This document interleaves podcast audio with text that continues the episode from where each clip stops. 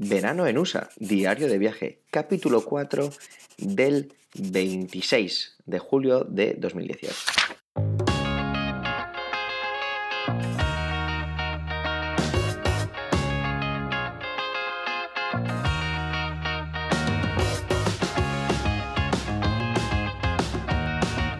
Hola y bienvenido a Verano en USA, un podcast de Milcar FM, un diario de vacaciones en el que yo, Javier, te cuento mi verano en los Estados Unidos. Ponte cómodo y disfruta conmigo de las aventuras que me van sucediendo.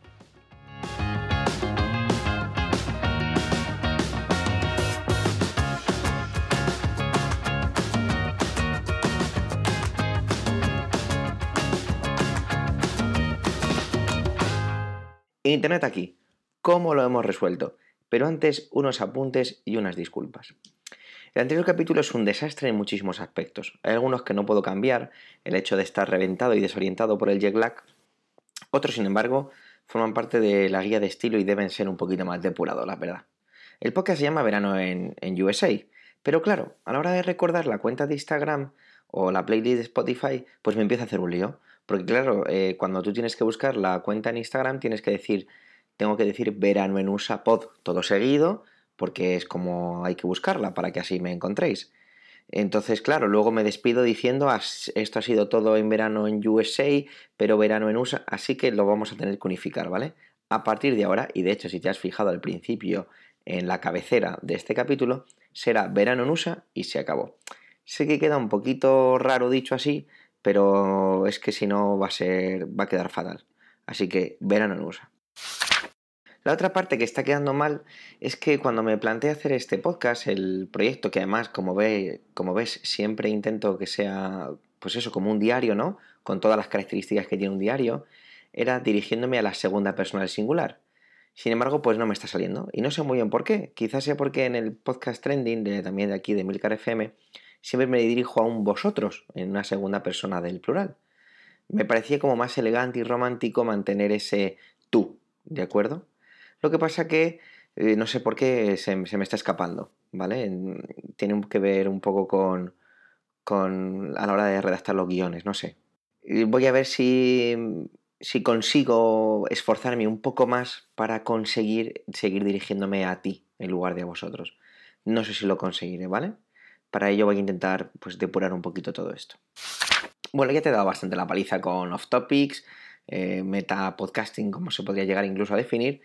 Pero bueno, eh, quiero pedirte disculpas, querido diario, pero te recuerdo que quien tiene la voz, quien tiene el lápiz en todo esto soy yo, tú disfruta y déjate mecer. Internet en Estados Unidos. En parte es bastante sencillo sobrevivir sin necesidad de comprar una tarjeta SIM aquí. La mayoría de los lugares a los que vas tienen conexión Wi-Fi gratuita y ya no es como hace un par de años que siempre te encontrabas el típico sitio que te dice que tenía conexión y luego era un rollo, no funcionaba, no sé qué. No, ahora la verdad es que todo va bastante bien, ¿no? Bueno, de hecho, para muestra un botón. Mira, nada más bajar del avión, eh, tengo 45 minutos de conexión gratuita en el propio del aeropuerto de O'Hara. Pero no los uses en la parte de inmigración. Cuidado, ¿eh? Mucho cuidado con esto, porque está prohibido usar móviles y cámaras en esa zona. Ya sabes, cuestiones de seguridad. En Evanston, la ciudad de Charlton Heston, teníamos conexión tanto en la casa de Scarface sin toallas como por ejemplo en Jordanos, ese restaurante donde aquella Deep Dish Pizza, tengo que hacer una pausa para recordarlo, como mis papilas gustativas se extasiaron con esos ingredientes deliciosamente mezclados. Mm, a ver, ¿dónde, eh, ¿dónde íbamos? Vale, sí. Lo mismo al día siguiente en diferentes lugares que aún no contaré aquí. Pero, cuando compramos los billetes allá por enero, desde entonces ya, le estábamos, ya estábamos mirando cómo solucionar el tema de Internet en el móvil. Fíjate cómo estamos, ya de enganchados con todo esto. En mi caso, gran parte tiene que ver con el hecho de publicar el podcast. Si no, casi me daría un poco igual. Bueno, venga, va, me has pillado, que no, que estoy súper enganchado a Internet, por lo tanto, sería bastante incómodo no disponer de ella.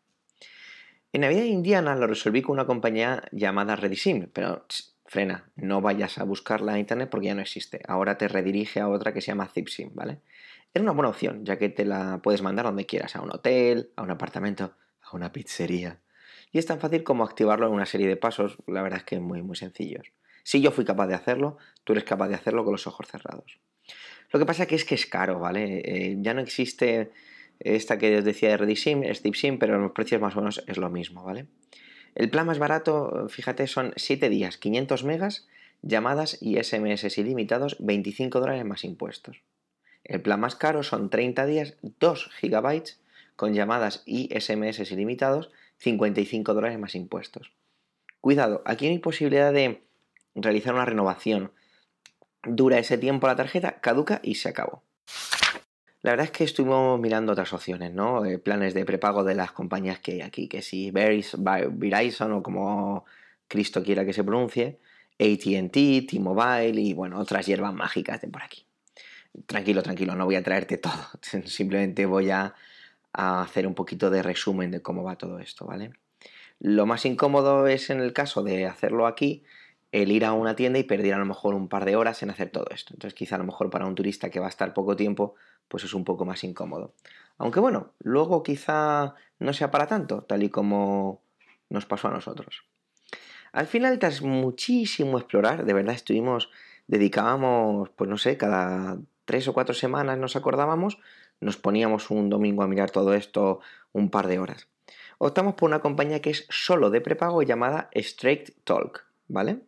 Mon Amour, ya que si digo mi pareja, cierto hombre de barba, frunce el ceño, decidió comprar el plan de 30 días, ¿vale? El plan de 30 días son 10 gigabytes, llamadas y SMS ilimitados por 45 dólares más impuestos. Fijaros la grandísima diferencia con el anterior. El anterior eran 30 días, 2 gigabytes con llamadas y SMS por 55 dólares. Estamos hablando que por 10 dólares menos que el anterior, el de Redis, eh, perdón, ZipSim, tenemos 10 gigabytes. Alucinante. Yo necesitaba un poquito más, ¿no? Quería, quería hacer tethering, ¿no? Eso de compartir la conexión del iPhone con el MacBook Pro. Y, y, toda la conexión que fuera posible dentro de una horquilla de precio asumible, ¿vale? La mejor opción, recomendada por un vendedor recién salido de Big Bang Theory, era la que compré. Todo ilimitado, 30 días, 55 dólares más impuestos. Hay que tener en cuenta que estos planes son recargables, es decir, que cuando se te acaben esos 30 días te va a avisar, puedes recargarlo y se acabó. Así que sencillo, ¿no? ¿Por qué esta opción? Pues porque en el cuartel general del viaje, es decir, la bonita casa de la suegri, en el maravilloso pueblo de Indiana, el pueblo de tierra de Hoosiers, para esto tenéis que ver, escuchar, perdón, Navidad en Indiana, Kokomo no tiene internet. Su abuelo de 92 años tiene internet. La casa de al lado tiene internet. El perro que acaba de pasar delante de mí ahora que estoy en el porche escribiendo esto y contándotelo a ti, tiene internet. Pero Connie decidió darse de baja. No, no estoy molesto. Porque iba a estarlo, si al final lo he resuelto. Espera que no, que es que resulta que no se puede hacer tethering. El joven muchacho salido de Big Bang se equivocó y no se puede hacer tethering. Solo se puede hacer tethering con los planes específicos de tethering desde el soporte técnico de Straight me dieron muchísimas disculpas y una palmadita en la espalda. La vida en como Indiana es maíz, no internet. La vida es así. Pero sigamos con el procedimiento. Te decía antes que tenías que perder el tiempo en una tienda. La opción de ZipSim era mandártelo a un hotel de turno y lo hace todo mucho más rápido. Sin embargo, fue muchísimo más rápido de lo que podías llegar a pensar. Quiero decir, en España, aunque sea un prepago, tienes que presentar un documento de identificación, un DNI, un pasaporte y el proceso de todo el proceso de alta, ¿no?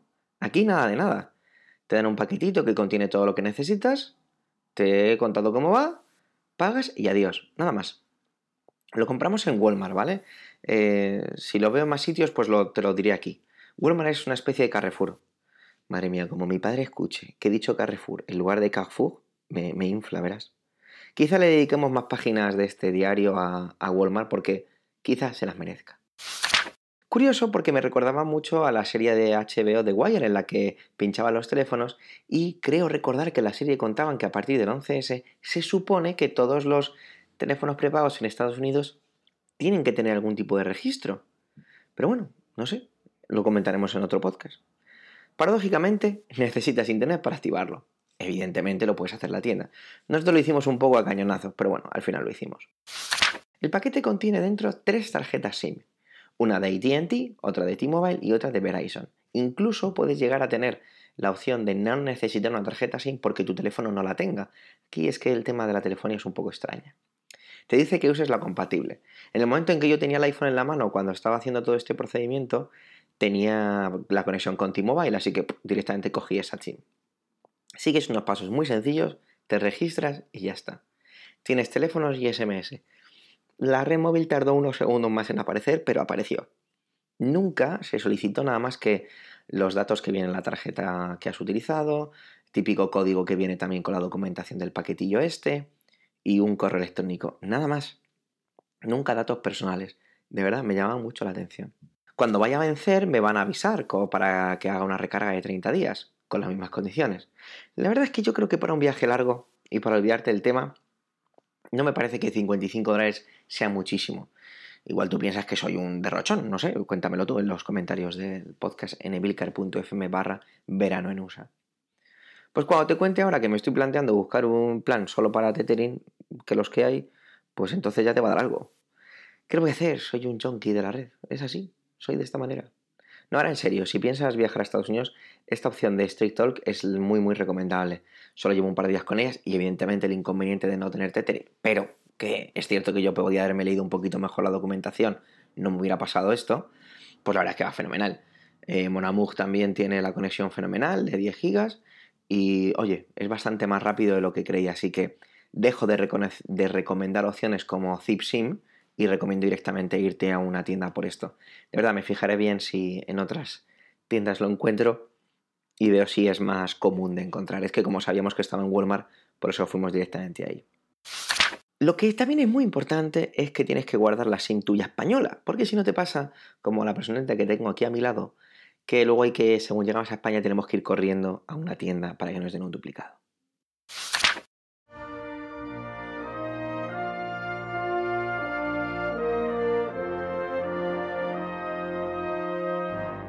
Acabo ya la página del diario de hoy, no sin antes agradecer que estés ahí, acompañando mi camino. Te recuerdo que en emilcar.fm barra verano en USA tienes todo lo que necesitas saber del viaje. Puedes dejar comentarios y preguntarme lo que quieras. También puedes seguir el podcast en Instagram como Verano en USA Pod y escuchar el score en Spotify como Verano en USA-medio playlist. Espero que estés pasando un verano de escándalo. Hasta la próxima página de este diario, aquí en Verano en USA.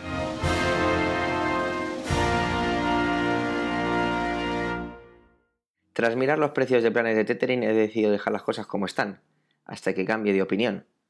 Madre mía, qué malas son las drogas.